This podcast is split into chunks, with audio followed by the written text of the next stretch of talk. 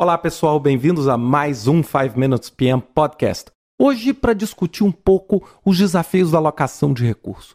Sem dúvida nenhuma, quando a gente está montando e elaborando um projeto, um dos maiores desafios que a gente tem é a devida alocação de recursos, ou seja, quem é que vai fazer o que no meu projeto. E é claro, uma série de fatores influenciam a nossa decisão, é, tais como a habilidade das pessoas, tais como o calendário, e aí a gente muitas vezes tem aquele desafio de conseguir alocar esse mundo de interesses, que são os calendários, se aquele recurso está de férias, se ele é o recurso mais qualificado, se ele vai estar tá disponível naquela localidade, naquele momento, para aquele trabalho. E aí eu queria dar uma ideia para vocês de como eu costumo fazer isso. Né? É claro, é, com todos os benefícios e todos os riscos, mas eu tenho uma técnica muito simples que eu acho que funciona bastante. Eu uso o recurso genérico. O que, que eu faço? Ao invés de eu atribuir inicialmente o João, ou o Manuel, ou o Pedro, ou a Maria, eu simplesmente atribuo a função específica. Então, quando eu vou listar os recursos disponíveis para o meu projeto, quando eu estou fazendo planejamento, o que, que eu faço? Eu não falo que eu preciso do João, eu falo eu preciso de um analista de sistemas 1 um, com estas habilidades, um analista de sistema 2 com outras habilidades ou um programador 3, ou um engenheiro. Então eu aloco o cargo e a função, ou seja, eu falo, para fazer aquele determinado trabalho, eu preciso de um engenheiro com essas qualificações. Uma vez que seu plano está montado dessa forma, o que, que eu gosto de fazer? Eu gosto de aprovar esse plano com essas funções. E aí eu falo: olha, eu vou precisar de tantas horas de engenheiro, tantas horas de programador, tantas horas disso, ou tantos dias, ou tantas semanas. E aí, em seguida, quando o projeto começa a ficar próximo da execução, eu vou começar então a trocar o recurso genérico pelo recurso específico.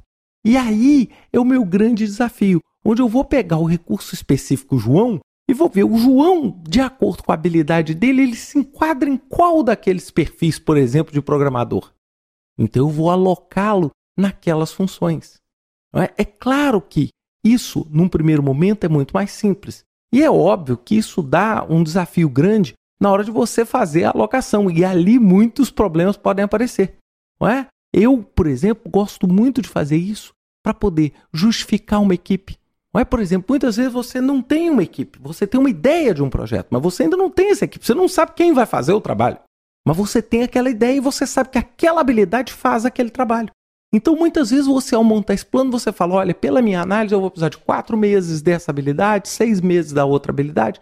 E com isso, você consegue até mesmo buscar um patrocínio para poder, eventualmente, contratar, terceirizar aquele tipo de cargo e aquele tipo de função.